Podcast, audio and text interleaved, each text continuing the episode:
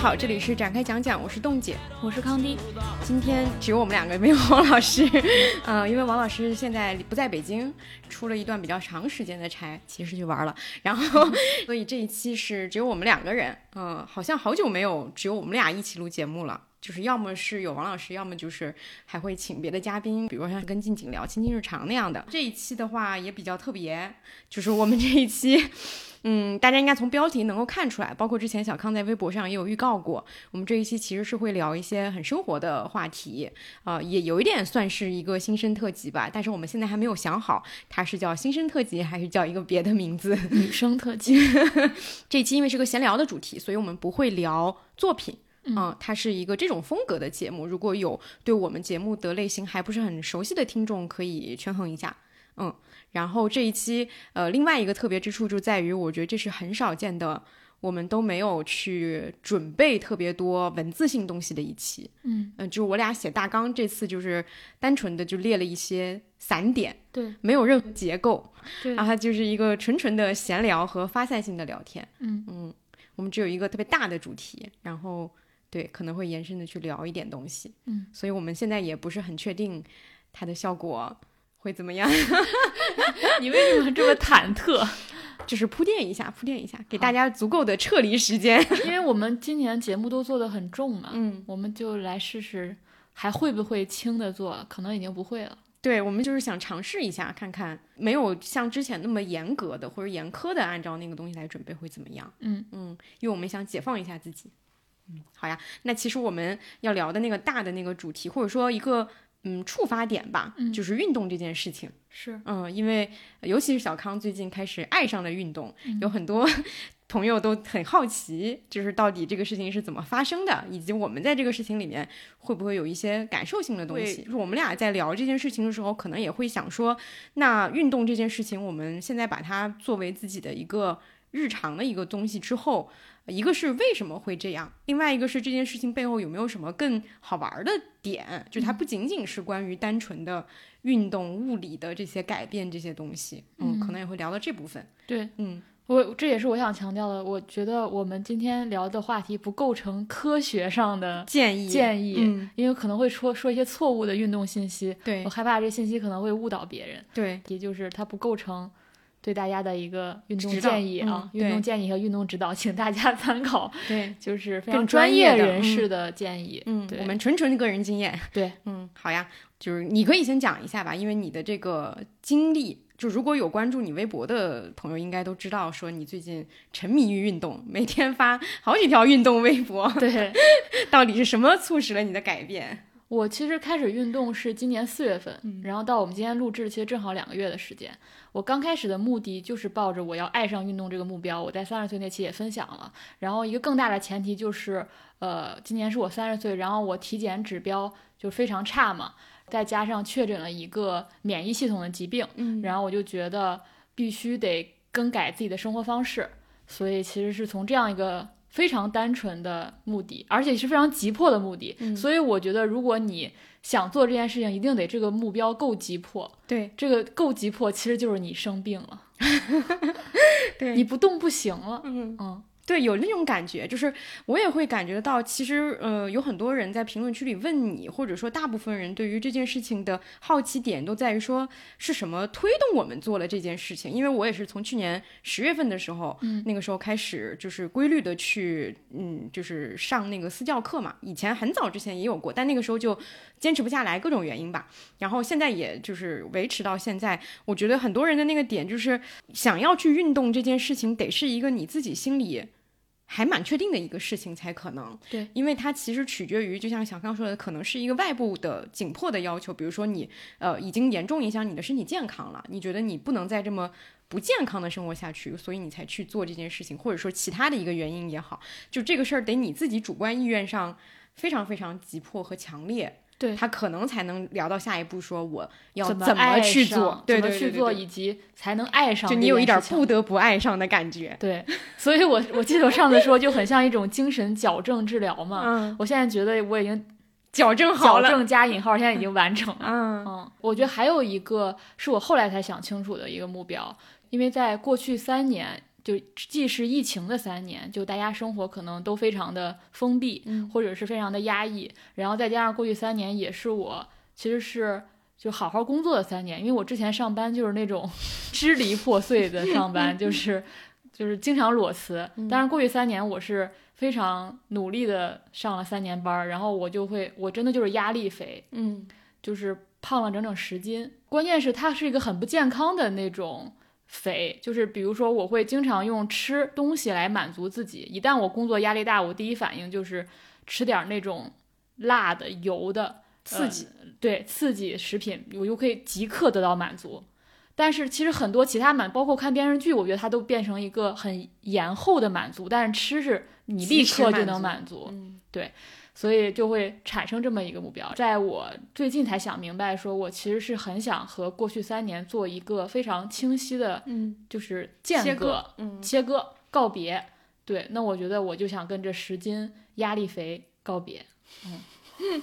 你是身体上的原因和心理上的原因都具备了，对，然后去做的这件事情，对，因为我记得好像去年还是什么时候，我们就是那段时间有那个健身环的时候，你不是也有一段时间尝试过那个东西吗？对对对，第一年的时候，疫情第一年的时候，对对对，但是那会儿就是健身环也有尝试过一段时间，但是那个东西就没有坚持下来，我记得是对，没有坚持下来。其实，呃，去年五月份的时候也坚持运动一段时间，因为那段时间不能出门啊啊，在家跳帕梅拉。嗯，但那个当时，我记得我当时发一条微博，说我每天就是会安排好我那个做饭的时间和运动的时间，甚至比如说我运动十五分钟的时候，我可以正好让空气炸锅，呃，开始开始十五分钟。然后有个人说，其实那个是你你通过一种呃自我虐待的方式，包括你虐待你的身体的方式，或者你把你的生活就是要安排非常满，来确定你一种。存在感，我对我当时发微博，有人是说，其实是你在一个非常极端的情境下，你会那么做。我觉得也也有道理，就是恢复正常生活之后，要再用这种方式去强迫自己，就变得很对对对对，因为你会发现那个是那个并不是你发自内心想做的，你是纯粹是为了让自己找点事儿干，有秩序一点，让自己的生活变得就是井井有条一点，你去这么做的嗯。但这次其实是抱着一个。呃，目标很清晰，然后动力很充足，去做这么一件事儿。嗯，下定决心之后的行动。对你去年，比如说十月份开始决定运动，有没有一个契机，或者是？嗯，当时确实也有，就是一个是我从去年出剧组之后，我就胖了很多，然后后来是在看看，也是外支援。工作，对，因为也是，我觉得那段时间也是跟你说那个状态一样。当你工作压力特别大的时候，你就会报复性的进食，而且因为工作压力大和那个时间挤占很多，你根本没有自己生活的一些空间和喘息的机会。然后你就只有每天最固定的和一定能做到的事情，就只有吃。而且你每天好像唯一的快乐也就是吃啊，就寻思这这顿吃点什么，然后吃点好的，就那种感觉。后来我出来之后，就是因为。这个东西还挺影响的嘛。我是先就是自己控制饮食了一段时间，就是控制饮食那段时间其实会也挺明显的，因为我会发现这个事情，嗯，它跟运动有点一样，就是说控制饮食，就是我们最开始的时候其实会觉得说我。不能忍受我有一天吃不了炸鸡，我觉得这个事情对很多人来说都是一个很难控制的欲望。但是控制饮食那段时间给我带来的一个改变，就是说我发现我能感受到不吃那些高油高盐的食物也能。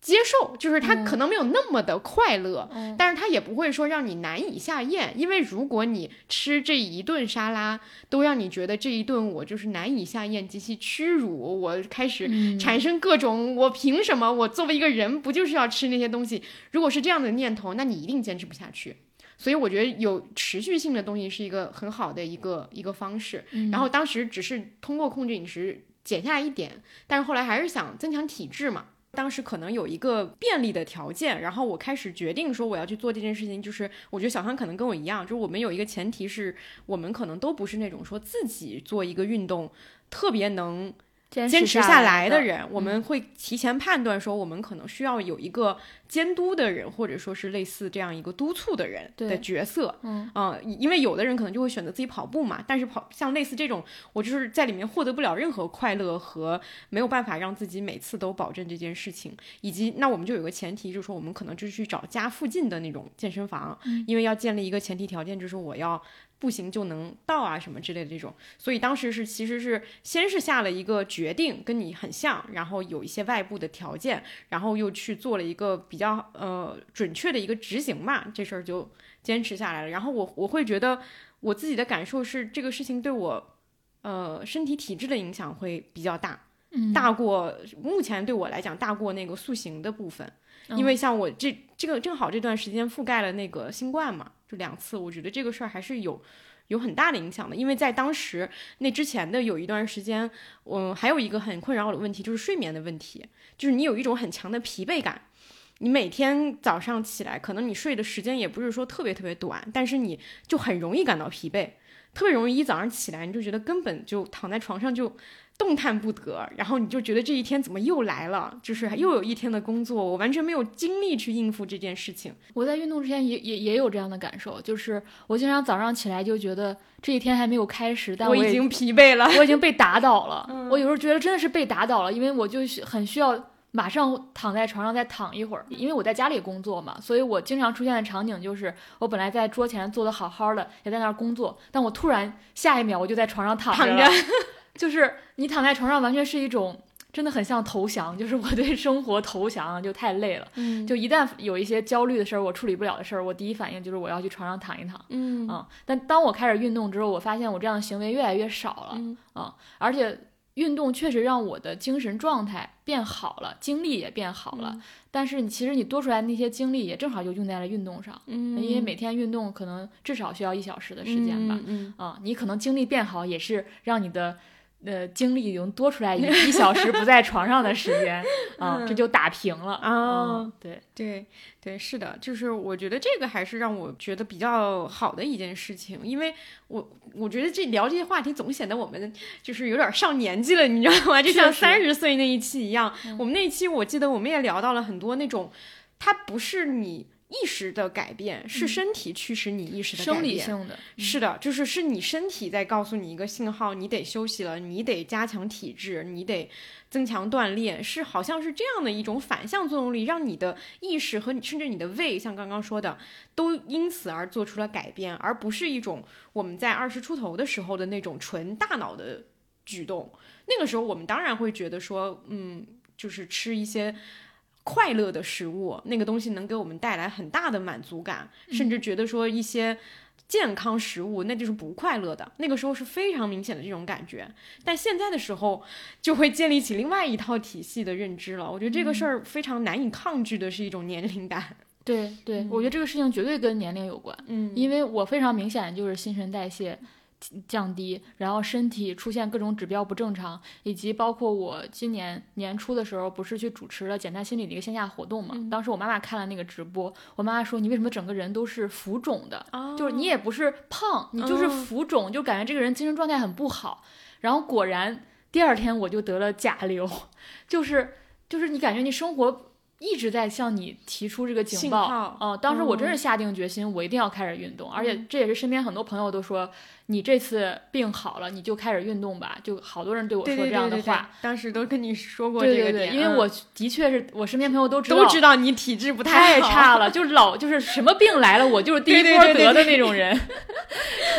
对，是的，嗯，然后当时我决定开始运动的时候，我觉得这也可以跟大家分享一下，就是怎么去。排除一些阻碍你的因素，比如说我们俩非常共同的就是我们一定要，呃，离家近，就不能我在运动上花费路程要很多，还要再来个像上班一样的通勤，所以我当时就划定的范围一定是要步行五到十分钟，在我家附近。嗯，然后第二点是，我觉得得找好教练，嗯，我觉得教练甚至比健身房还关键，因为大多数健身房大差不差啊，就条件好条件坏，其实我觉得没有那么重要，这个。是个网红健身房，还是一个设备非常新的、环境非常好的？我觉得都对我没有那么的重要。是的，我觉得跟教练非常重要。你想想，你跟这个人基本上隔三差五都要见面，你甚至见面的频次都超过我跟弄姐见面的频次。你你想，你要不喜欢这个人，你怎么可能坚持得下来？然后我当时想怎么找教练呢？我就把我们家附近的健身房的那个大众点评，就每一条都看了。嗯，然后我现在这个教练就是好评如潮，就好多人夸他，然后夸他的方式也不不像是那种。就是刷出来的，对，不像是刷出来，不是那种夸的角度都不一样，嗯，都是很生活化的场景去描述，然后以及非常描述这个人的性格是什么样，然后帮助了我什么，然后当时就马上约上了这位教练，所以我前期做了很多工作，我差不多花了一两天的时间吧，就把那些评论都看了，然后我就锁定了这位教练，我就去找他了，嗯，还有一点很重要，就是因为我们。健身一定会涉及肢体接触，嗯，如果这个人很油腻，对我就受不了，这个肯定的。包括我们会大量的沟通和交流，如果他说话很油腻，嗯，我也接受不了。嗯，对我跟你类似，但没有那么的，就是我没有做那么多功课，因为我其实是。用了排除法，就是我很同意阿康说的那个点，就是说，呃，它的环境和设备，就是如果从入门来讲啊，我们也不是很懂那些东西，嗯，就是只要它有基础的那个配备就可以了。然后最重要的还是找到那个人嘛，因为我们当时，比如说我我做一些筛选，就是像我家附近有一个看起来超大的一个健身房，每天都会路过它，但它有个特点就是它每天都会，基本上每天都会有人在路口发传单，嗯。然后就有我看大众点评评价就很，就是它的分分数就很两极，然后差评的都是说有很多就各种各样的现象什么之类的，然后我就很害怕去，我甚至害怕去咨询，因为我感觉去咨询了之后，他就会要我留留电话，然后就会反复给我打电话，因为我以前遇到过这种，就我在一个健身房，然后我已经搬离了那个小区之后，大概三五年都还会有人给我打电话，我就觉得这个事儿让我特别的恐惧。所以我就从来没有迈进去过。后来证明我是对的，那个健身房半年之后就倒了，然后还换了一个一个，就是它也不是完全倒了，它地方还在，但是换了一个名字。然后据说里面以前那些会员充的钱什么都不算数啊，什么之类的，就反正很多麻烦事儿。所以我就找后来就找了那种就是像那种个人工作室一样的那种店，就是他肯定。嗯，就简单看一下那个教练，我我我还是采取的，就是说去实地看一看，因为现在有很多他都是可以让你约那个课的，就是那个就不贵嘛，就是你可以约某一个小呃一个小时或者四十分钟的一个体验，然后你去对现在都有，你就是可以去看一下，因为我本来最开始我也是有阿康那个顾虑。就是我以前也遇到过那种男教练，就是他确实有点油腻，他没有，就现在因为隔了太久了，你可能以咱们现在的这个视角去看，当时更能发现出问题，但当时也没有那么的敏锐，就是你是有点不舒服，但是你说不上来，也对方也没有做什么特别出格的举动那种，但是你就是不是特别的。情愿这个事儿，就像你说的，然后，所以我一开始本来是想找女教练，但是我们家附近可能一个是女教练比较少，然后第二个是我后来遇到的那个教练，就是感觉人还比较的直爽，就是我我发现大部分健身教练在北京都是东北人啊，就是都是北方人的那种感觉，就还比较直爽，所以当时就呃选择了，就是我觉得阿康说那个点是挺对的，就是我相信也有很多嗯可能没有。就是畏难，在这个部部分上畏难的朋友，应该都是这个点。对，就是怕选择选错，或者说不知道该怎么去选择这个人。嗯嗯，我觉得这个点可能也没有什么特别好的方法方法，因为这个事儿它确实，我直直接来说，就是你在不同的城市、不同的地区，你去面对的这个它的这个市场，它就是有点参差不齐。嗯，特别好的肯定有特别。好的，然后它可能价格也非常贵，然后价格没有上去的，它可能要么就是地段，或者说健身房本身，或者就是它水平还没有到，也有这种可能性。那只能是你去尝试和去。依靠你自己的接触去做一个判断，对。但这个事儿，我觉得有一个心态，就是说你得把心态摆平，就是说你不是说你不是花钱去接受别人 PUA 你的，因为有好多不是有好多说那种人，就是说我一去跟我说，哎呀，你这这儿不行，那儿不行，你这体质一看就很高，你这你这都快怎么怎么了，就是好多人就会被打击到嘛。嗯嗯。我觉得这种就是你得强硬的告诉他说，你这个东西不要。不要对我说这种话，那我可能就不会选择这个人。对呀，对呀，我就直接那我我直接就放弃了。是的，是的，是的，因为我是觉得说有很多人会，嗯，去了以后会被这样打击到嘛，所以我我的意思就是说，大家把心态，就是你是拿着那个钱去花钱的那个人，你得你得强硬一点，你得你得摆出这个 花钱的气势来。是嗯你刚才说到找人难这个问题，我还我就觉得，其实你在给自己搭建这个知识系统当中，比如说，不管你找咨询师还是找健身教练，甚至你找一个在这个城市当中找到适合你自己的理发师，嗯它都很难。我记得我当时写咨询师那个稿子的时候，我说，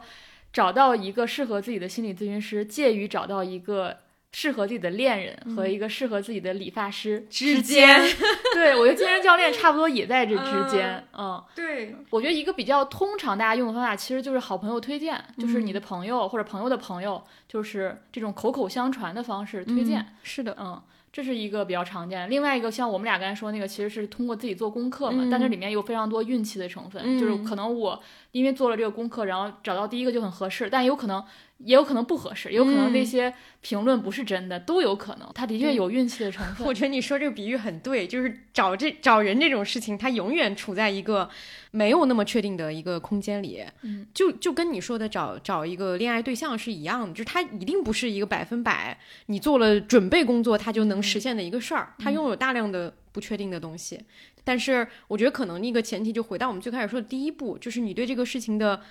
嗯确认程度到底有多少。对，嗯，就是你你紧迫到，或者说你急需要去做它，到了一个呃信念比较强的一个程度的话，你一定程度上是可以抗压，就是那种感觉，就是你会就像我刚说的那种情境，你就会直接告诉他说，那我不会在你这儿练了，我就再找别的。对，对，就是大概是这样的一种感觉。嗯，所以我们刚才说的其实是一个，比如说对这个教练的一些入门要求。我觉得嗯第二步要求可能就是刚才栋姐说的那个，你要跟他沟通你的目标和诉求，嗯然后你看他的反应是什么。比如我当时我确实沟通我的诉求就是爱上爱上运动运动，然后我教练给我的反馈就是，那你要怎么才能爱上呢？可能你得接受一点正反馈，你才能爱上。我当时就觉得这个很实在，这个回答是吧？没有整那些虚头巴脑的东西，给你大谈价值观呀什么的。然后他也没有去，就像你刚才提到的那样，就是说先 PUA 你。对，你看你体质三十多，然后什么你这几年都重了这么多，他都完全没有这些话。然后我觉得这也是第二个要求，就是你跟这个人的他的理念，包括他的性格是不是是合。嗯我会觉得我的教练是一个特别乐观积极的人，所以我每次上他的课我都很快乐。我觉得运动这件事情变得快乐，我觉得很大一部分在于就是和他的沟通交流，包括他这个为人的状态，我觉得会影响到我。嗯嗯，我是那种给自己压力已经足够了，嗯如果另外一个人再给我一个压力，我就我就我就崩了，我可能就需要那种鼓励式的教学。嗯然后后来我不是介绍了我另外一个朋友也也去这里运动了嘛，嗯他也找了我的教练。然后呢，我教练有一次非常无意识的嗯在给我那个朋友上课的时候就说。啊，这个小康都能做多少个？嗯然后我那个朋友就说不要卷我，嗯不要让我们俩之间卷。嗯啊，后来他就再也没有说过这样的话，他不会去对比我们两个人今天谁做的更好什么的，就没有这些话，嗯他都是非常鼓励我们各自的特点去发挥自己这种。嗯嗯，对，这是确实是这个，是因为你是跟一个人的磨合嘛，对他的那个过程就会变得，一个是很漫长，一个是你确实得投入一部分的精力去做这件事情。对，嗯那我们刚才说的这是非常实际的部分，甚至是有点偏这个，呃好像就要在选私教了。对对我们有一个前提，也是我们俩在录之前会说好的，因为我们确实，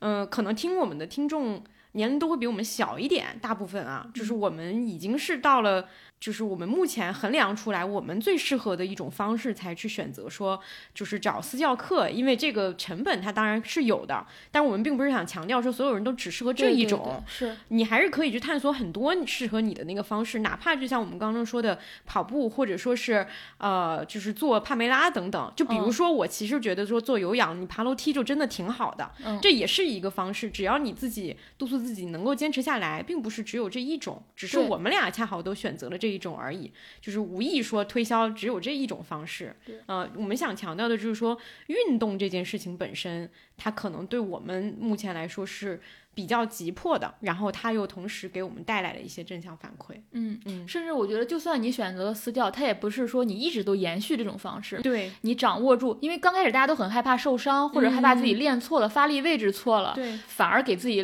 练坏了。那可能你前期你有个学习的过程，将来你可以自己做，嗯你你都掌握这些方法了，你就可以没有教练的情况下，甚至是你养成了这种自律的习惯，那你其实最后你是慢慢可以放手的。对，我觉得大家都可以调节。你现在可能喜欢这个运动，你下次可以换换别的。我身边就有朋友，比如说喜欢攀岩的，原原来喜欢跑步的，就他会。你当你喜欢上运动之后，你也会开始开发新的运动。是，但但如果你一动不动，这些所有运动可能都跟你没什么关系。是的，是的。这个打开思路也不仅仅局限于刚刚我们说的那种我们定义里的那种运动。像我有一个朋友就特别爱攀岩，嗯，他喜欢攀岩，喜欢到每周末都要去攀岩的程度。就是我们所有人看他都知知道说他最爱的就是攀岩。然后这个事情也让他的身体变强壮，也让他变得敏捷了很多。又他又同时找到了热爱的事情，也找到了自己在这个事情里面的朋友。我觉得这些都是对，嗯，大家去发展的一个方向。因为我觉得我们俩选择运动，有点像运动是我们支撑我们目前生活的一个基石，就那种感觉。比如说，按照精力分配来讲，我们可能在运动上。花费的时时间和精力大概是五分之一、四分之一这样。比如说，我们会放四分之一在工作上，或放四分之一之一在播客上，然后再放其他的在我们日常的一些生活休闲上。但有的人，如果你真的热爱这个事情，这个事情可以，它又是你的爱好，又是你的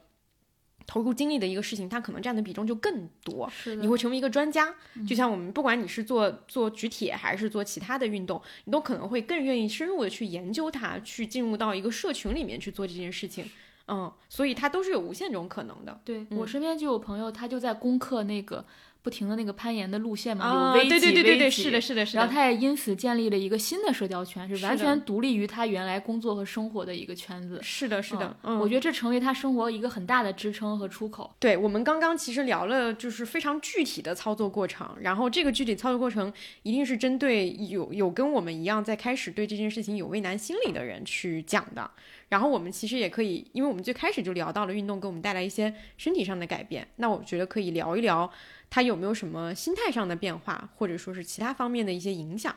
嗯嗯，我觉得最简单、最直接的影响就是它带来了正反馈，嗯，它带来了满足感，嗯，比如你之前的满足感是借助食物。但现在这个满足感可以通过运动来代偿。满足感在于 你的上司说你最近是不是瘦了，然后你觉得他说的话是真的。对，因为教练说这话，我一直觉得很奇怪啊，就是我明明真的瘦，我瘦了十斤，但没有人见到我说我瘦了。我现在发现。就是是不是因为我头太大了？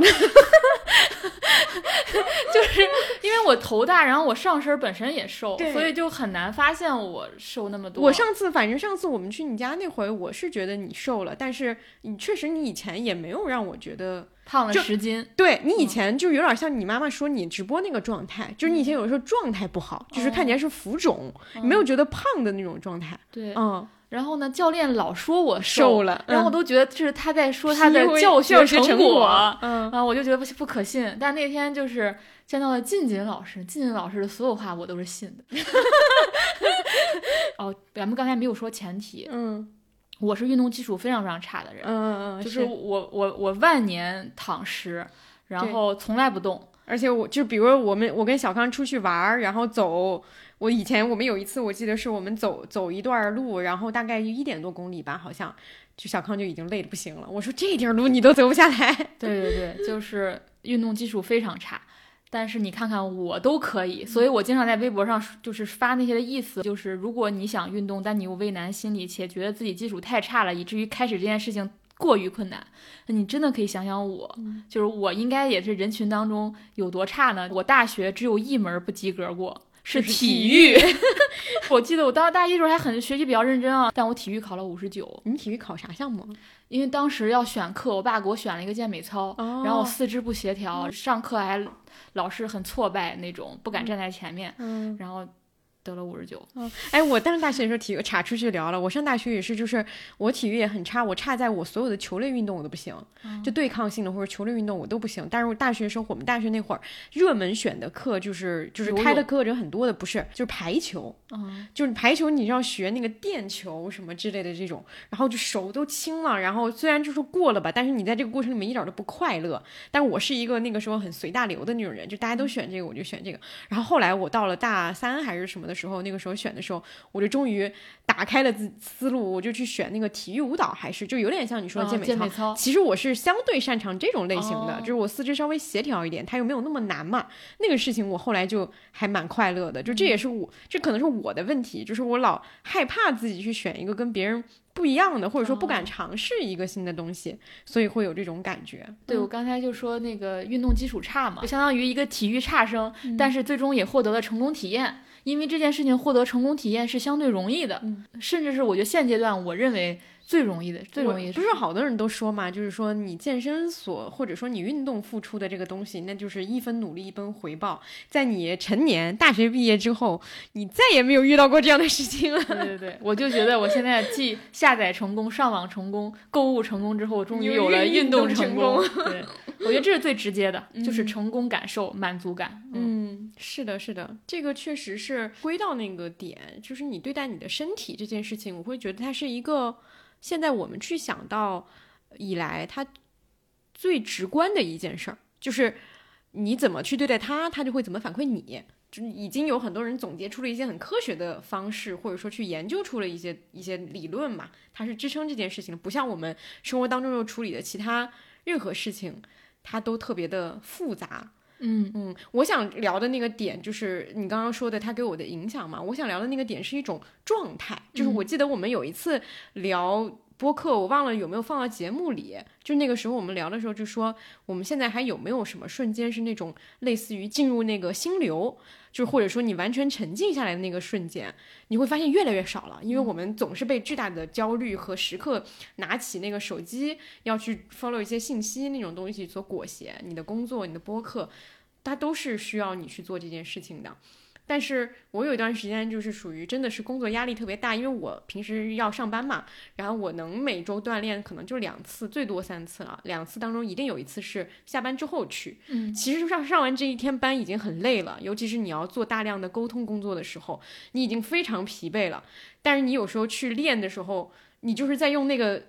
东西去发泄掉你的那个压力。就是我们俩一起讨论过，有一个器械是那个做那个。蹲腿的那个东西，就是有的时候你，尤其是练腿啊、练臀腿的时候，它就是不是都是等于说要在你身上负重嘛？对。然后你还得对抗那个 重量站起来，你就那一刻你蹲下去再站起来的时候，你就觉得你的世界从来没有这么黑暗过。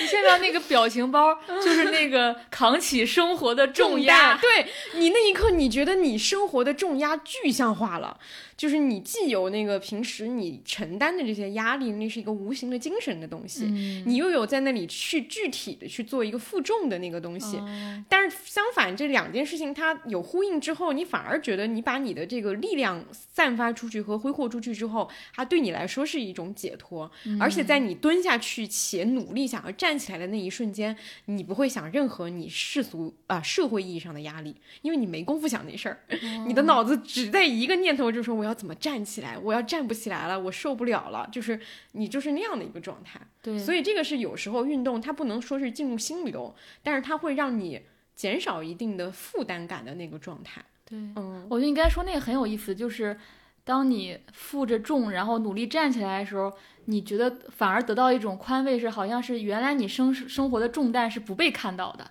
就它是隐形的，就只有你能感受到，但是外界的人可能根本不知道你背负着那样的压力。但那一刻，它非常的具体，就这有点像别人，就是终于就是知道自己可能是生病了，那一刻反而会拥有的那个释然是一样的，就是我知道发生什么了，就是被看到了，被证明了。对，而且你们你刚说那个，我也想到一个点，就是有没有觉得说。嗯，因为我们都会知道说我们练的那个重量是多少嘛，你有时候也会在心里记那个数字，然后你其实有时候也会，因为有好多人也会，比如说晒啊或者什么之类，我觉得也有一种很有意思的心态，就是你在晒你的训练重量，或者说你在不断的把这个重量往上加码的那个过程，其实也是你在具象化说我今天承受了多少的东西，以及或者说我能证明我能承受更多，这个对你来说也是一种。我我觉得是一种隐形的心理的成就感，是对吧？我不断的在我的重量上面去加码，其实也是在证明我在逐渐变成一个更强壮的人。对，嗯，啊，这个感受我有。对，嗯就是这个其实是你在工作和其他生活当中很难用一个具象化的指标去衡量的一个事儿。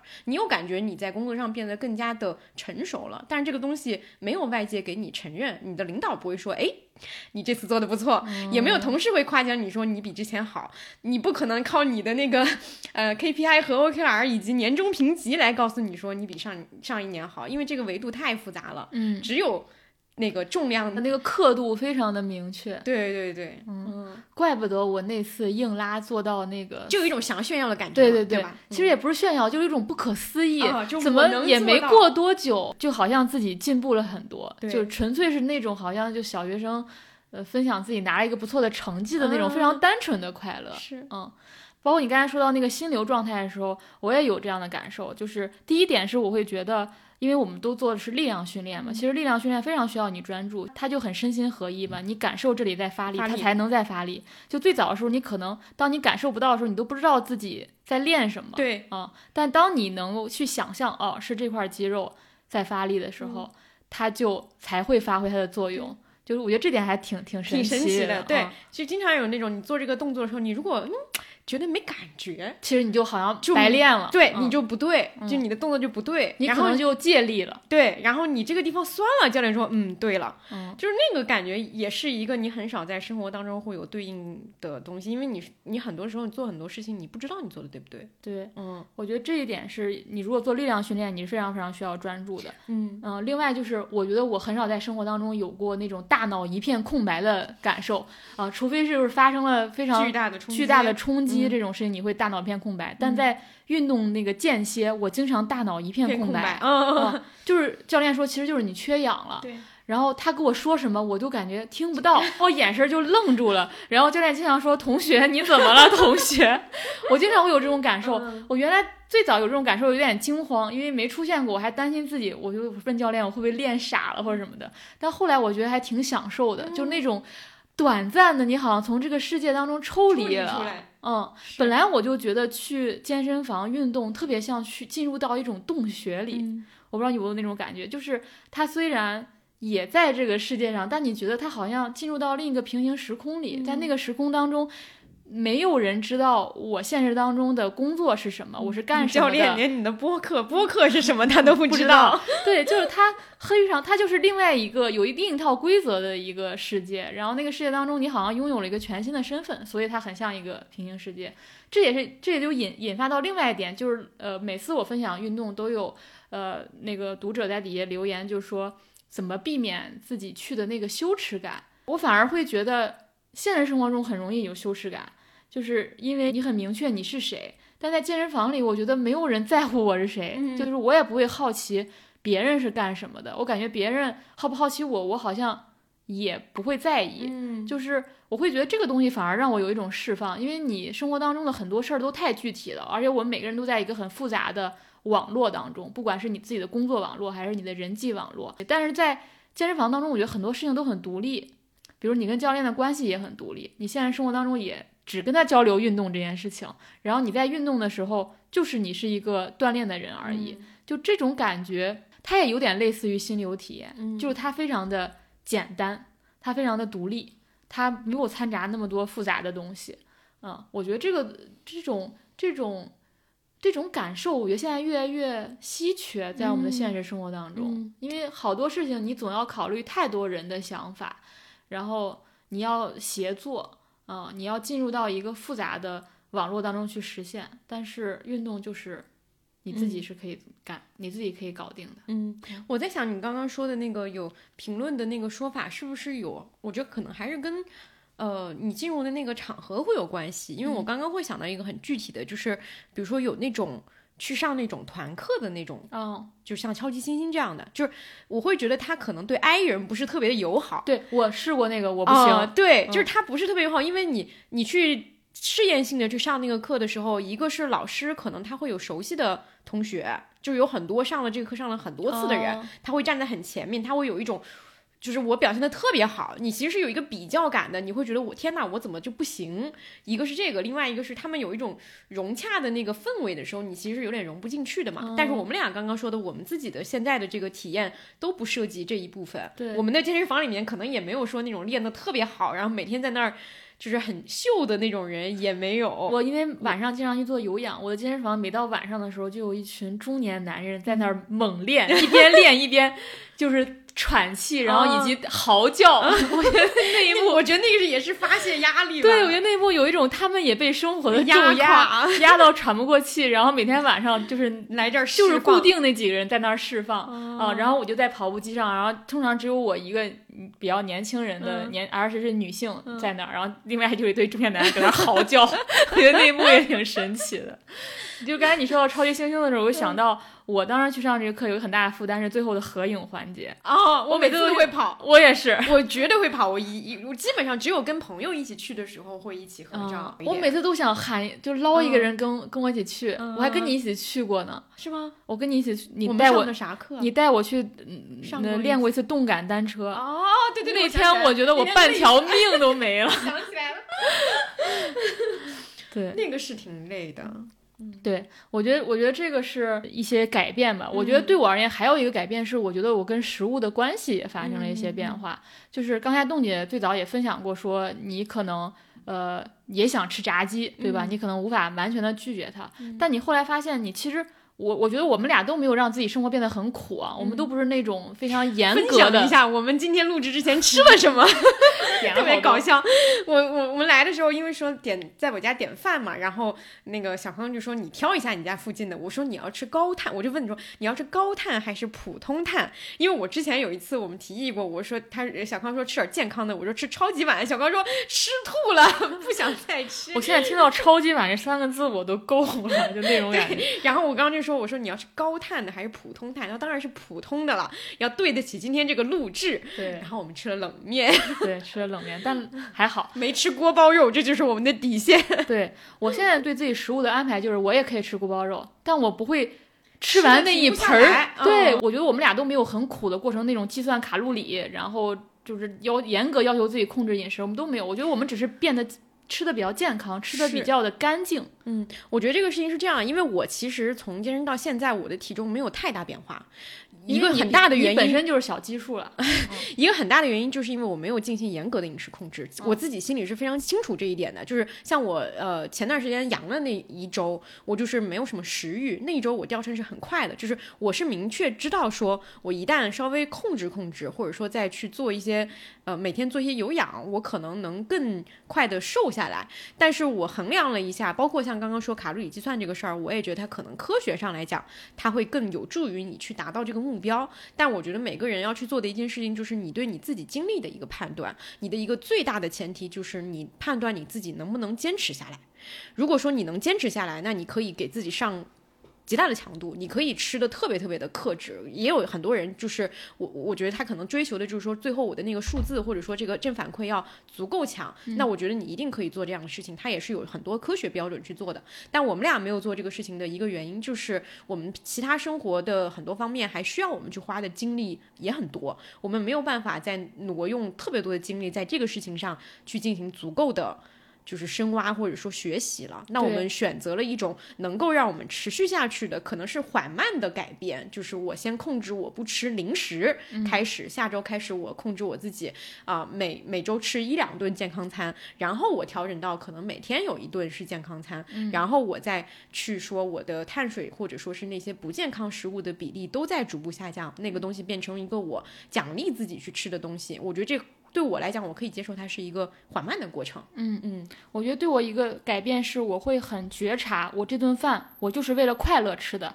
还是我非常无意识在填我自己的匮乏感去吃的。就我现在非常明确这些，所以我觉得跟食物的关系反而变得好了。嗯。另外一个，我就觉得这个事情其实也不存在所谓的坚持，它有点像你进入到一个循环，哦，你进入它就变成一个日常了嘛。对你慢慢就习惯了。对，你觉得这样吃也很好吃，这样吃也很干净，你的身体也很舒爽，也没有负担。比如你以前吃那些很油、很很辣的东西，你好像身体给你的反馈也不是，就可能快乐是那一瞬间，但之后你也会，比如说你精神有点萎靡啊什么之类的，也会出现这样的情况。所以我觉得，当它它很像是你进入到了一个循环当中，你就能慢慢的适应那个状态。嗯，对，嗯，就是如果是饮食和减肥这件事情的话，我比较推荐大家可以去看那个《冯雪科学减肥法》那本书，就是这个作者他是一个协和的，做那个健康，应该是他们我忘了那个具体的那个名称，就是他们就是帮人调节和管理体重的，因为可能去到那边的都是已经有非常严重的体重困扰的患者嘛，他去写的那个就是。这本书还是非常简单的，然后它里面讲的那个基础的点，就是它其实也是提倡说，你要把这件事情化为你生活的一个习惯性的东西，你才可能把它持续下去。就一定不是那种说我完全不吃去饿瘦自己，这个观念我觉得是不太可行的。对，嗯，而且。对于三十岁就更不更不可能了，你会大姨妈出走的，对，然后你会内分泌失调，就会带来非常大的问题。是的，是的，嗯，而且我我其实只是想把我的体质呃有所下降，因为我原来实在太高了。另外，我希望自己强壮一点，以及呃，我想把这个这三年完全这种压力肥给减掉。我我就不准备再。继续就是我不追求那个瘦到什么下一百，我们现在我们对于这个东西的诉求就是生存式运动，我们不是变得更好，是生活化减脂，对，嗯。就是让自己在一个比较好的精神状态，这就够了。我想，就是我之前我们聊的时候，我就说小张他们形容小张希望自己的那个关键词就是敏捷嘛，就是我我我也确啊矫健矫健，对我也确实会觉得说我们很羡慕的那种状态，其实是说你有一个这样的一个身体条件之后，你其实是有一种更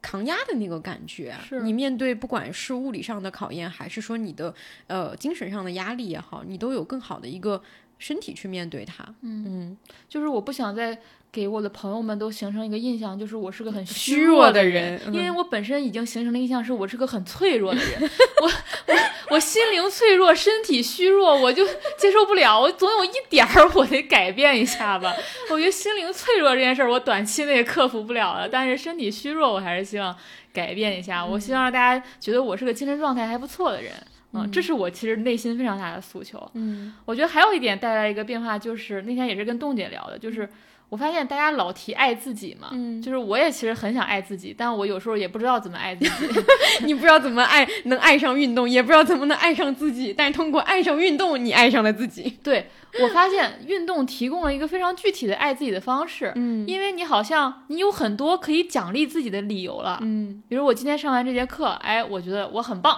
对吧？以前你我我很难产生我很棒这样的感受，奥勒米拉式的我就是好棒。我我们 贴纸上还做了这句话啊，我经常贴在我电脑上。但是我很难产生这种感受。但是做运动，你好像每天都可以产生一个我就是好棒这种感受，可以给自己进行各种奖励啊。就比如说我们俩那天就去买了运动的运动服，运动我没有在开始运动时我就制购这些装备，我是在比如说我我确定运动。一个月，嗯，一个半月，这跟我们录播课好像。我们一开始的时候就用普通的设备、简单的设备，然后等到做了一段时间，我们觉得，哎，这事儿好像还可以继续做下去，才开始买贵的设备。对我，所以 我觉得大家要那个以最小可行性方式开启。对，当你进入了，咱再考虑奖励自己奖励自己的事儿。咱这一开始就奖励够了，奖励够了，你之后动力就不充足了。嗯，所以我觉得运动真的提供了很多这个让我具体的。怎么去好好对待我自己，就是会给自己安排一些小奖励，让自己的生活也。也就给自己生活丰容了，其实变得丰富多彩了一些。包括那天我们俩还聊到说，其实发现运动服也挺好看的，是吧？五颜六色，多巴胺穿搭现在就 什么多巴多巴胺穿搭不是五颜六色的那个点吗？对我们俩那天去逛那个运动卖运动服的店，我们说，哎，这也挺好看，那也挺好看，这个材质看起来非常轻盈，看起来非常凉爽，就是那种感觉。是我之前就会觉得你穿个瑜伽裤，起码我自己，我其实也不是说有羞耻感。嗯，我那个羞耻感是，其实你内心老觉得别人在看你，其实没有人在看你，它是一种心理感受。你觉得别人在看你，比如以前大家会穿个大 T 恤嘛，罩在那个瑜伽裤外面，但现在我就完全没有这种感受，我经常穿短裤背心儿，嗯就在那儿走来走去。我觉得突然间就没有这个负担了。嗯我不知道为什么，就是没有做任何心理建设，就是你已经把自己定位一个，我是一个去做运动的人，运动好像就是你的生活方式了，所以你不会在意旁边的人看你穿多了还是穿少了。以及我觉得现在大家都自顾不暇，谁还在意我呢？你 就是不会有这种感觉，就是我觉得这个是心态上的一种小小的解放。以前我也是一个对我的身体的某一些部分会有耻感的人，就是我会觉得我不够瘦，嗯会有这种，比如说我一直觉得我的手特别的粗，就是永远都不敢穿就是露胳膊的那种衣服，哦类似这个背心儿对对对对对服。然后我今天我我我今天也是突然，就我突然觉得，嗯，好像这个事情。在我看到，就是哪怕是我，我觉得它可能并没有很明显的变化，但是我突然觉得它没有让我觉得那么的不协调了，或者说是那么让我难受了。我以前总会觉得别人也会注意到这一点，跟你刚刚说那个是类似的。对对对，但我现在觉得我，当我自己接受了它之后，我觉得别人也不会注意到，或者说别人以前也压根儿不会看你，也不会有这个意识，只是你自己给自己有一个前提条件而已。嗯，当你自己接受了你你的身体的。呃，线条和形状，我觉得这个也是运动之后的改变。它一定不是说你马上就能有一个什么多么傲人的什么直角肩、什么马甲线，没有那个东西啊！不要想啊，就是反正我们的这种控制方式和这个速度是肯定没有十年后吧。对，但是你突然有意识到说，比如说我今天穿一个稍微短一点的衣服，你去做那些动作的时候，它就会把你的肚子可能露出来一截，但你也没有觉得说那个没有马甲线的肚子怎么了。对，哦，你就觉得这很正常。嗯嗯，我也想过这个事儿。是的，因为我们也会看那种健身博主嘛，他们身材都真的练得很好，当然人家也是花了很大精力在这个事情上。你去做完之后，你其实也没有那个东西，但是他也不会说影响你去做一些。呃日常的这个这个动作或者是怎么样，你以前就会老想遮一下嘛，就觉得说啊，我我这有个小肚子，怎么怎么之类的。但现在你就会觉得还好，对，其实我们都更乐于，或者说不再畏惧去展示自己的身体了。很明显变化是我今年夏天就买了特别多的背心儿。我后来就想，我想，我觉得说这个事情倒不是说你觉得你现在身体完，你的身材完完美完全不不是而是我觉得我好好对待它了。嗯，我觉得我好好对待的时候，我好像就不吝啬于展示它了。就是它是一个，它不是被我霸凌的一个身体。我觉得以前你那种对待它的方式，就就是你那个胡吃海喝，或者是完全的糟践身体、熬夜呀，或者是喝酒啊什么的，你觉得你在霸凌他。但现在你觉得你跟他的关系处理的很好，然后所以你就觉得他可以被人看到了。我觉得我对我而言心态是这样子，其实不是说他他可能外观上没有那么大的变化，其实我觉得非常大比例是心态上的变化。嗯，传统印象里，不管是特别瘦的那种人，还是说像健身博主那样的人，我觉得日常我们的生活里，你把它仅作为一个生活当中的一个选项的时候，它是很难抵达那这两种极端状态的。嗯但我觉得对于普通人来讲，这种状态也已经很足够了。嗯嗯，我觉得还有一个呃小小的变化，我们也可以延续到第二部分去讲。会觉得我对工作的价值所求也发生了一些变化，比如以前你就会对工作非常的要求非常高啊、然后希望自己做得好，然后也会那种焦虑无数个细节。但现在我就会把运动的优先级提得非常高。对于如果你把工作放的过高的人而言，其实有一个运动去进行调节一下是一个很好的事情。嗯嗯，是的，我觉得还是回到我们刚才说的那个，他能给你提供的那个正反馈这件事情，可能是现在在其他事情上会比较难得去寻得的一件事情。这个我们可能放在后面的时候再具体展开一下。对对嗯对，就像不要把鸡蛋放在一个篮篮子里的一样的，感觉就是你的价值不要寄托在一个人身上，也不要寄托在一个工作身上，嗯它可以呃均衡的分布在很多事情上，嗯这样你不至于两手空空 一无所有。就其实是你的价值回归到你本身。是嗯，因为太多事情我们都不可掌控了。对，嗯，是。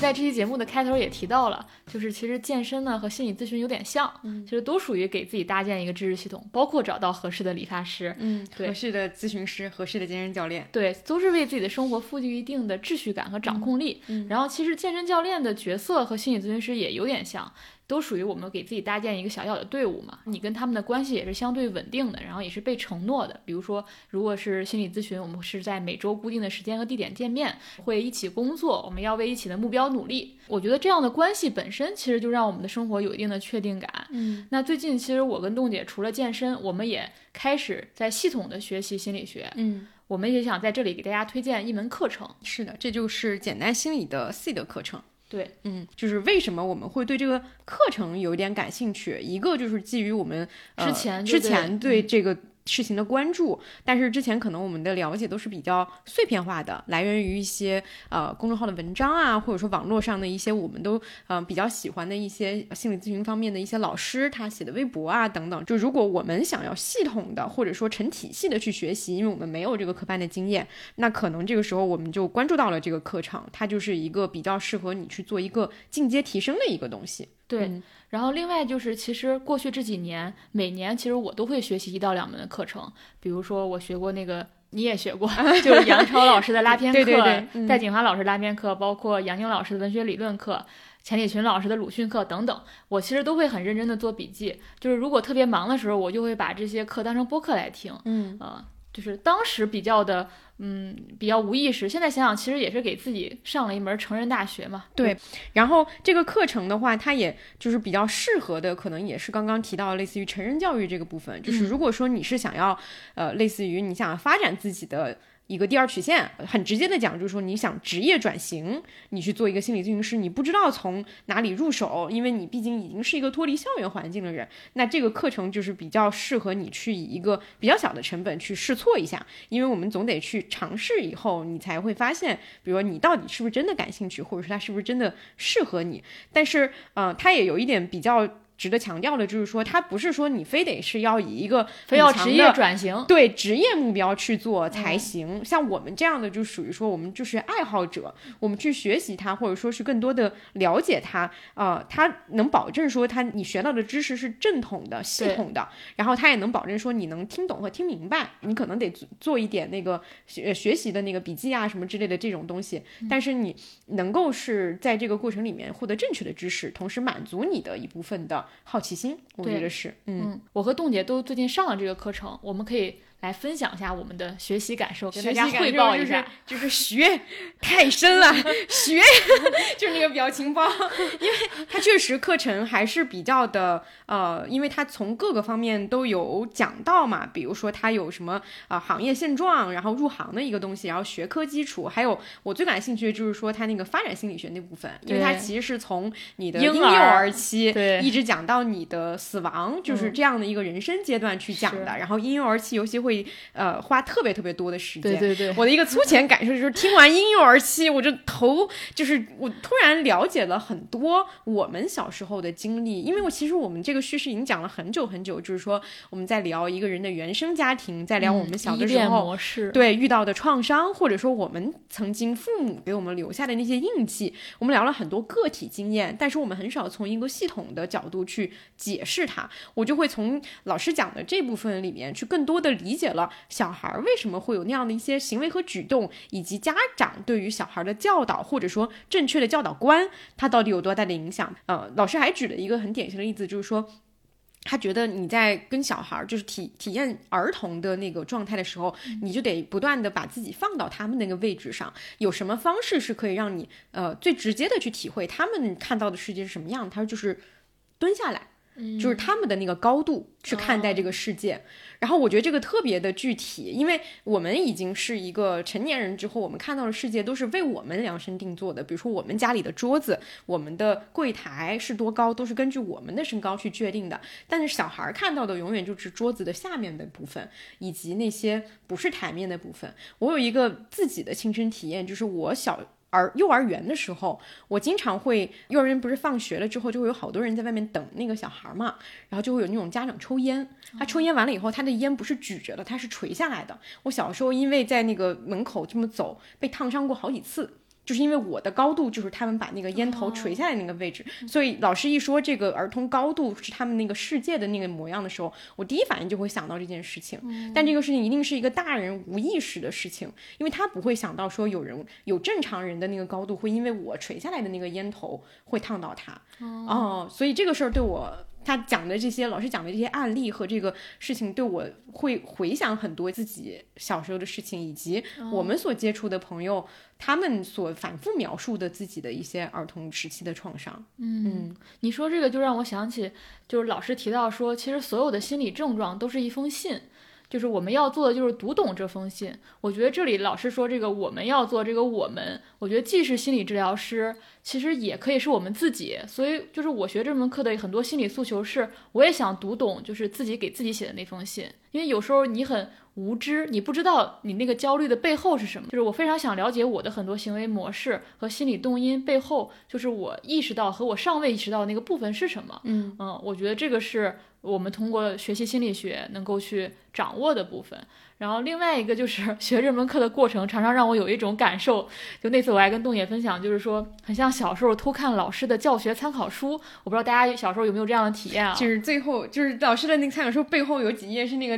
标准答案。对，包括他会有老师该怎么讲这堂课，课堂上提问什么问题，然后引导学生怎么去回答。然后我就好像知道了老师的很多秘密，因为我之前接受过两年的心理咨询嘛。我在那个接受心理咨询过程当中，我其实看了很多心理学的书。然后后那个时候我还我也会有这样的感受，也是像就是看书的时候会觉得好像知道了。老师的这个教学参考书，当然这是一个小小的玩笑啊，就是你阅读心理学书籍，其实并不能代替你做心理治疗，这这点也是我们想在这里跟大家强调的。但这个过程可以帮助你理解心理咨询是什么，它是怎么发挥作用的。因为我经常接触很多呃，可能对心理咨询好奇的人，他会经常想去问咨询师一个问题，就是我都咨询，我都来这儿五六次，为啥我还没好呢？如果你学习了这门课，你其实就明白这个问题了。还有一点就是，呃，我觉得在上这门课的时候，我再次感受到心理咨询是很迷人的，而且也是充满智慧的。就同时，它让我觉得它是一个很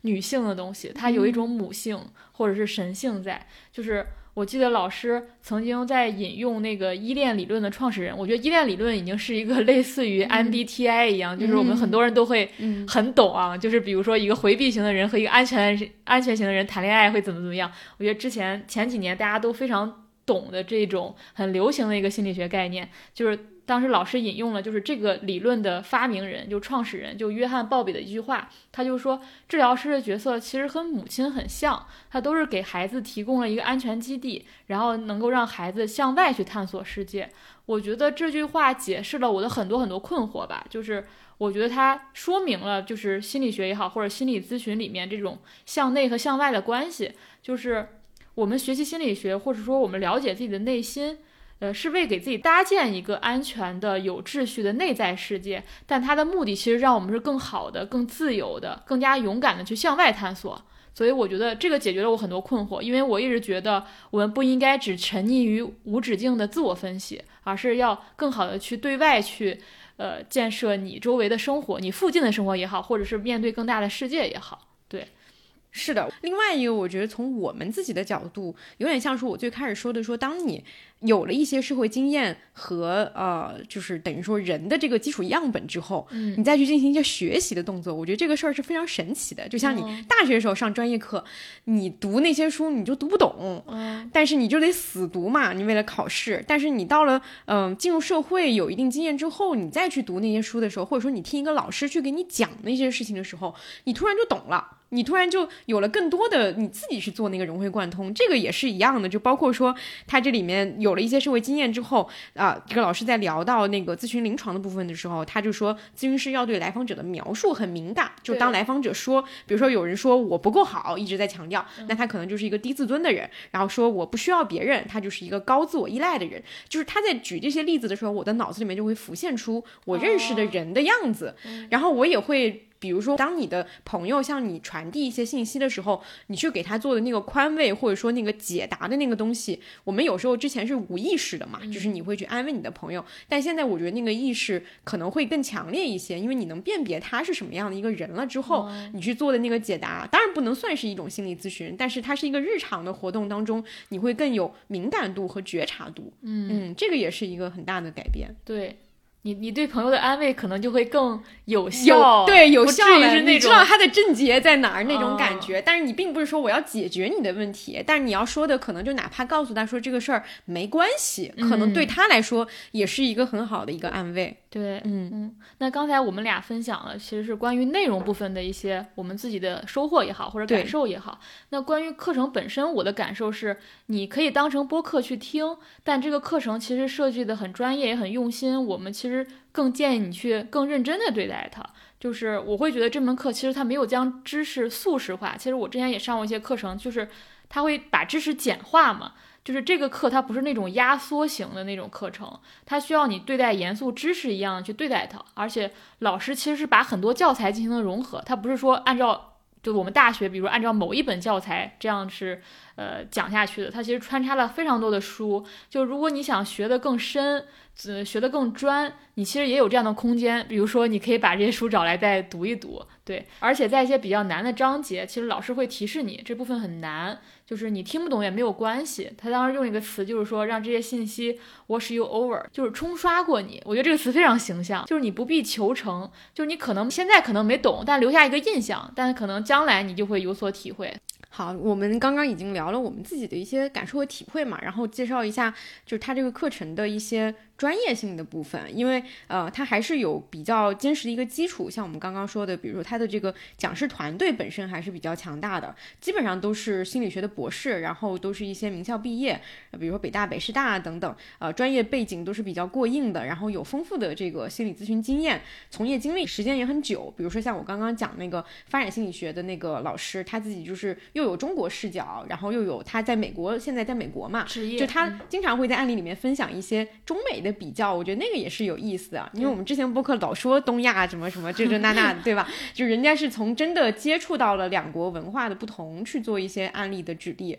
他就比较的生动。然后他们每个人基本上这些老师的个体咨询经验都在三千个小时以上。对，嗯，然后他的课程，刚才我们也说了，他这个课程你其实要完整的学习是需要半年时间的，因为它是非常扎实的一个内容。它大概分为了三个模块儿，然后第一模块儿其实是一个入行的基础，其实就是给你科普这个行业的现状是怎样的。其实，然后第二模块儿我觉得是很重要的，就是一个学科基础篇，你可以理解为就是在讲这个个体发展心理学的一个理论必修课。啊、然后它会有一些常见的心理问题的临床反应，焦虑啊、抑郁啊这些都有讲解。然后最后一个模块其实就是咨询技术的基础，就是讲心理咨询这件事情。然后他是把他用了很多案例，所以听起来也不会那么的枯燥，嗯。然后我觉得还有一点就是他引用的很多案例都很新，对，就是紧跟这个 社会动态发展，对。然后老师他也会提出自己的思考，他会告诉你他自己生活里面的一些经验，对以及他观察到的我。印象很深，就是那个老师说，嗯他讲到说，其实我们在咨询室当中要对很多情绪进行命名嘛。嗯他说有个来访者，他说我都要哭了，他都无动于衷。我当时有一种这是可以说的吗？就老师还会挺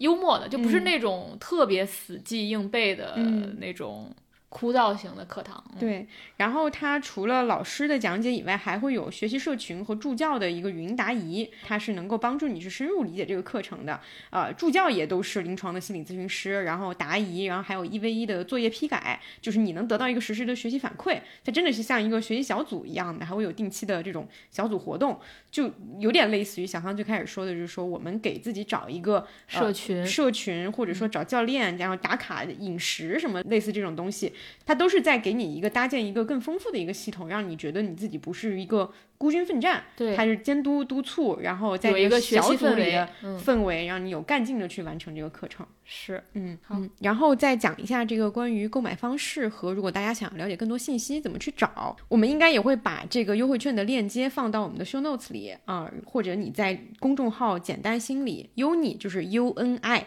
然后回复展开讲讲，你也能获得这个报名链接。嗯嗯，然后它的这个原价是五千六百二十元，然后现在的呃专属特惠价格是三千一百二十元。对，然嗯后这个课程会持续半年时间。是的，就是它是一个很长期的一个投入，它不是那种呃短期的你非常快速的一个行为，它一定是一个像我们刚刚说的，你对这件事情是有一个长期的期待，或者说你有一个职业方向的期待，它是一个很认真的一件事情。对，嗯，好，那感谢我们的好朋友简单心理对本期节目的赞助支持。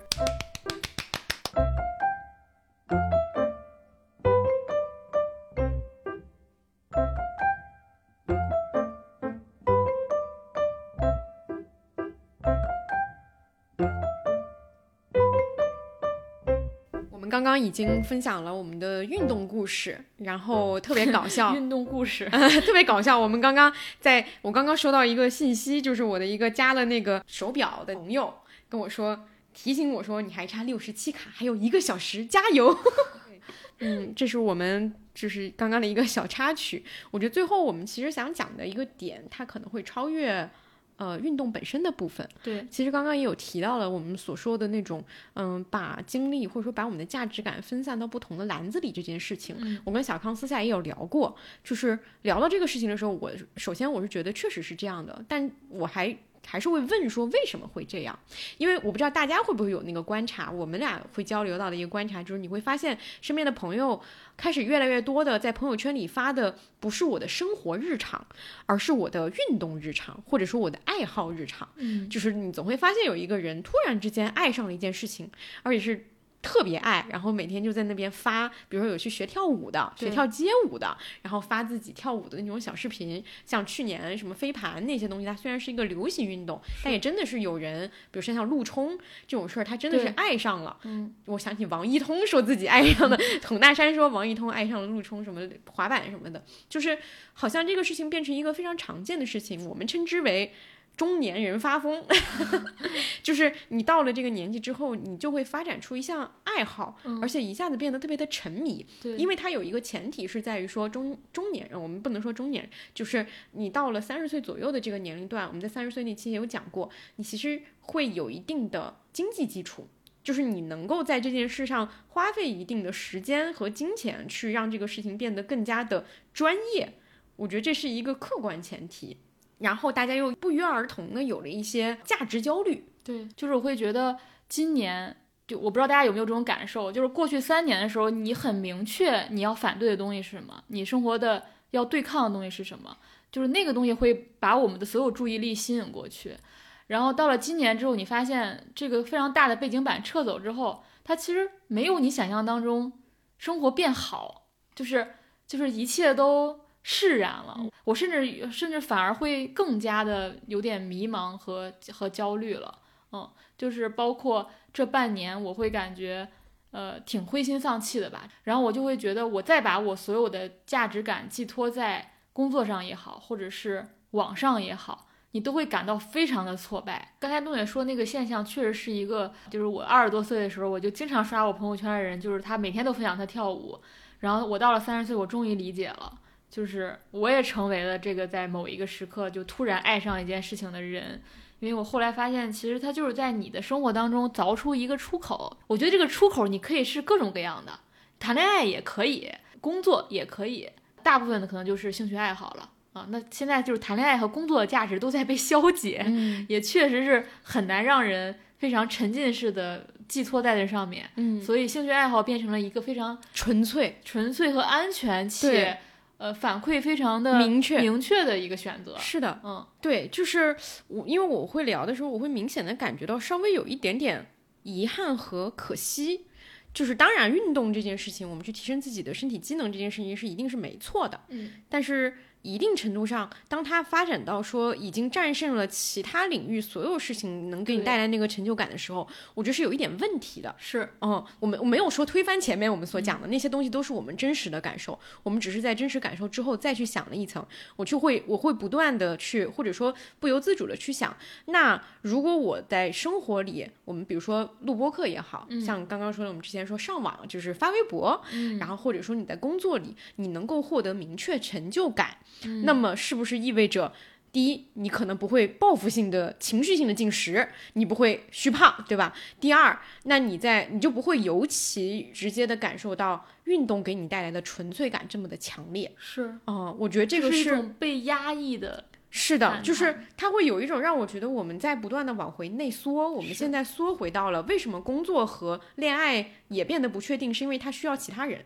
工作需要你的工作伙伴、你的上司、你的行业环境，对，恋爱需要你找到一个合适的对象，这两件事情它都变得不是你特别能控制了。然后你能控制的是什么？你能控制的是我的一日三餐，但你的一日三餐都还在被你的工作强烈影响。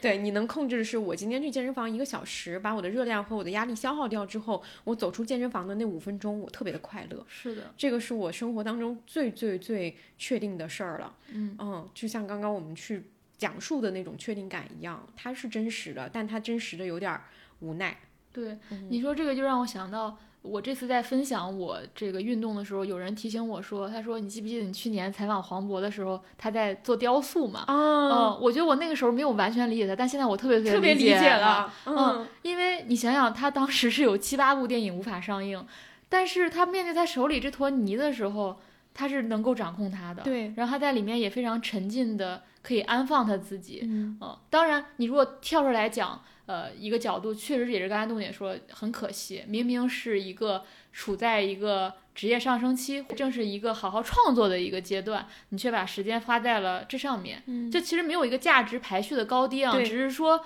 明明是你会想另外一种可能性。对那个明明是应该可以做的，嗯但却是把它转移到不得不转移到了这层面，嗯一定有一部分是不得不转移到了这层面，我们会为这个部分有点可惜，确实存在这么一个代偿心理。嗯嗯，是的，因为我会假想另外一种可能性，就是我们也会需要运动这件事情来支持我们。比如说，我们正处在一个我们对自己的工作和生活都需要有更多掌控力的时候，我们也会有精力不足的问题。比如说，我今天要做一个大稿，就像你说的，我今天要做一个很大的一个系列报道，这个事情是我特别想做的，但是我如果每天投入去做，我就会发现我精力不严重不足，或者说我意识到说，我如果想把这事儿做一辈子，我想像张艺谋一样做到七十岁，嗯，我得先有个好身体，我能活到七十岁。对对对于是我开始健身了，这是一个逻辑。另外一个逻辑是我们现在的逻辑，我对这个事情其实已经觉得不抱太大期待了，我只是想让我自己活得没有那么累而已。然后我想要去通过运动的方式去让自己。呃，提升一下，然后他哎，他还真的给我带来了一些其他方面不能提供给我的东西，那我也觉得很快乐。我觉得这两种状态是非常大的差别。嗯嗯，我们想讲的其实是这个点，并没有说现在这样，唉，也不是说现在这样好了，对，很难讲。就是我会矛盾的点在于这儿，就是存在另一种可能，对，嗯，就是但现在那个可能不存在，存在 想象中存在，对，想象中存在吧。嗯就是我我我我也会好奇，会会想到的一个点，就是说到底是只有我们这代人这样，还是怎么样？因为我从前几年就会观察到，说我身边，比如说比我年龄稍大一点的呃人，然后如果他们没有养育小孩儿的话，呃，或者说没有结婚的话，那他都会，我记得很早之前的节目里面，我就会提到说，他都得找到一个让自己生活下去的一个方式。就是你得给自己生活找到一个重心和目标。以前我觉得大部分人找的这个东西其实就是工作，嗯，嗯，但是或者是结婚，对对对对对生子啊、我刚说的就是买房，对对，还房贷是吧？对，就是它不太能是一个被迫做的事情，我们还是想找一个所谓的人生的驱动力嘛。嗯，但是我会意识到说，现在我们去找一个长期驱动力这件事情，可能就是不太可能了。嗯，对，是的。我觉得还有一点，我觉得身体特别的真实。现在对我而言，你不觉得咱们现在的生活好多东西很脆弱吗？就是嗯以前你觉得你在网上，嗯，建立的关系也好，或者是获得某种存在也也好，其实带给你很大的快乐。但现在这个快乐很多东东西很被。很虚无，就是很脆弱，它不堪一击。嗯，然后但是你会觉得身体是很真实的，你这个线条存在了，它就是存在。别人拿不走。对，你哦我觉得就是能够看见，就是它，我我突然意识到，身体比头脑比思想真实百倍。嗯我以前很难有，我以前是想想把自己 AI 化，你知道吗？对对对我当时想，我没有这个肉体该多好呀，我也不用照顾它，我就。我记得我们看《黑镜》还是什么，里面不就有一个，嗯他就想把自己上载嘛，就是我完全作为一个意识存在。我我之前非常有这样的冲动，但现在我都觉得那个东西太虚无缥缈了，而且而且你很难把控它，而且那个世界太虚幻了。但是身体就是真实的，身体就是线下的，无比的线下，对，所以我就会 非常强烈有这种感受，嗯，就是这种真实和虚幻之间，我非常确定了我要选择那个真实的部分。对，这个其实也是刚才讲的那个点，就是说，我们当我们往回退的时候，我们能退到的最后的嗯底线是什么？当然，我觉得现在也未可能未必啊，就是 未必这就是底线了，就是说，但是我会想说，其实，嗯，刚讲的那个意思就是。我们能退回到的，就是我们自己能够掌控的我自己的那部分。像刚刚小康说的身体线条，它就是一个很典型的例子，因为这个东西是可能是没有办法被轻易的剥夺的。嗯像你其实比如说像追星或者说这样的一些爱好，它虽然是一个二次元的抽象的幻想型的东西，但它其实也很容易被剥夺。非常容易受干扰。是的，包括我们每次都提到说运动完会不可抑制的手舞足蹈嘛，我觉得那个也非常真实。嗯啊，那个快乐就是谁也拿不走的快乐。嗯嗯，我觉得这个挺重要的。我觉得还有一点就是，我会觉得它现在是我一种就是清理的方式。嗯我经常就是有时候呃是表达表达完自己的观点啊，不管是录播课还是发微博，甚至是写文章，我经常会有一种 肮脏感。我一直无法理解这种感觉是怎么回事儿。后来我觉得是因为这个事儿没完成，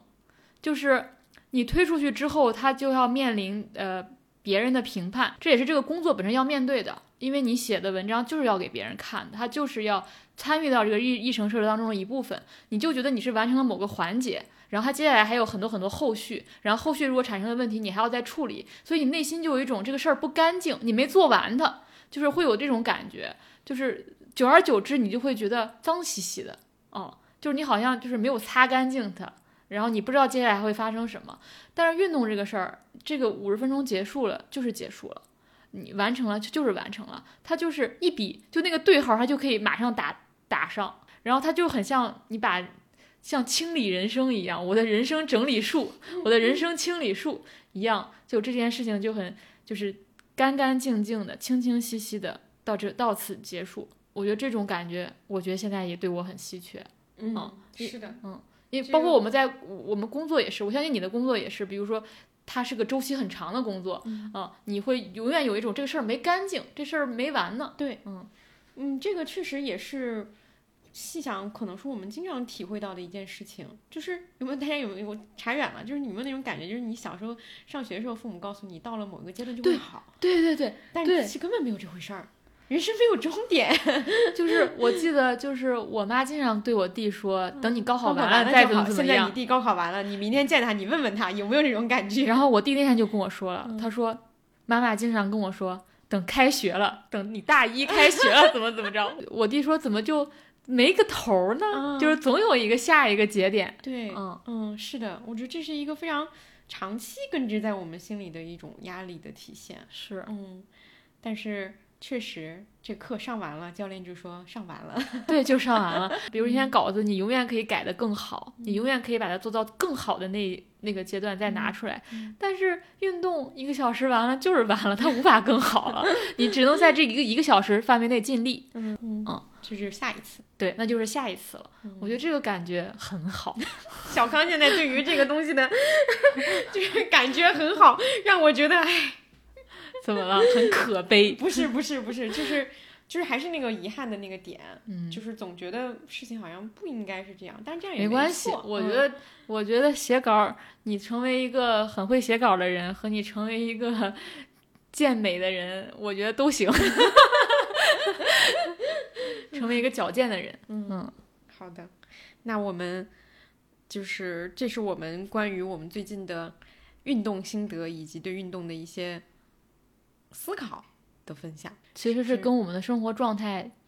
紧密相关的。是的，我们真的是我们生活发生什么状态就会跟大家分享的那种人。我现在觉得它就 像个表征嘛，就是嗯运动是，比如你这段时间你你突然怎么样，那个是个表面的东西，然后背后其实是对，就是你为什么会后面做出这个决定，嗯，其实是比较重要的。对，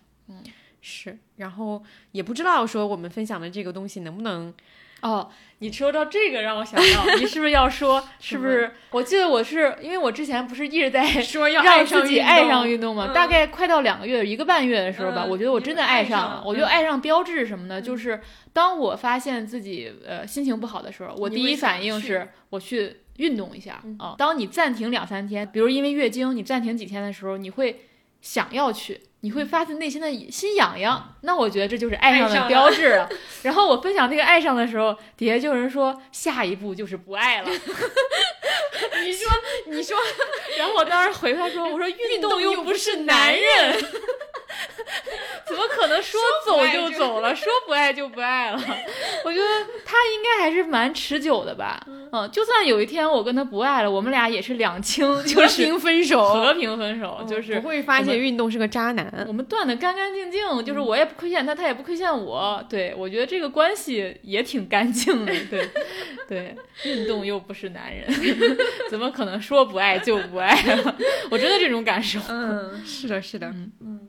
哎，后来你说那个喊八十次那个救命的时候，有人就说这是虐恋吗？对，这是虐恋嘛？对。然后其实还有一点，我想也想跟大家分享，就是我们其实关于运动谈论了很多感受，有些感受其实是，呃，也不光跟运动相关，但我的感觉就是这件事情也可以没有什么，我们可以不赋予它任何的意意义义和感受，嗯就是有是好事儿，但没有它也可以没有。我们我们不需要为自己的生活就是万事万物都赋予感受。但因为可能我们做播客，我们很容易 赋予感我。们很容易对生活产生感受。嗯嗯，我觉得有时候你可以非常单纯的就是享受那个瞬间。嗯，还有那个点，就是因为也有，就我们也提到了说，我们目前选择的这个方式也好，或者说这个频率也好，或者说这种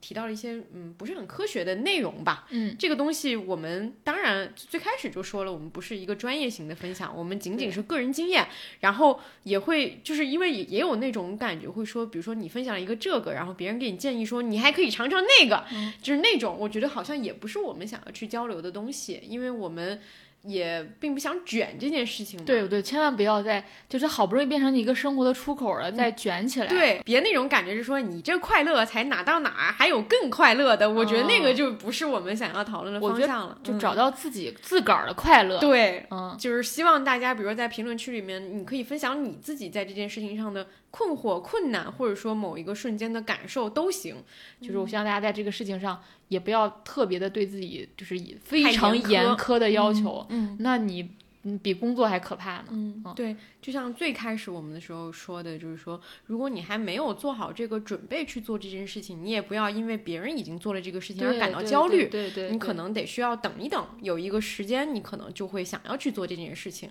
不管是运动还是其他任何事情。我一直以来都是这个感觉。如果你还犹豫做不做这件事儿，那就是你还没有准备好。嗯那没有关系，有一天你会准备好。对我们希望就是说，我们分享了自己的运动的快乐。如果你有兴趣，欢迎你加入我们。嗯嗯，如果你现在尚未决定好，那也我没关系那。也没关系，可能生活某个瞬间就会给你发来信号，嗯让你去做这件事情。你已经有了一个别的让你感觉到很有出口的事情，也是非常有可能的。对，嗯嗯，你也会在其中获得一样的快乐。嗯，好。好，我们这期女生特辑，女生特辑，嗯，就到这里。然后我们呃下一期再见，下一期应该就会有王老师了。对，嗯，好好呀，那我们就到这里结束啦，好，拜拜。拜拜。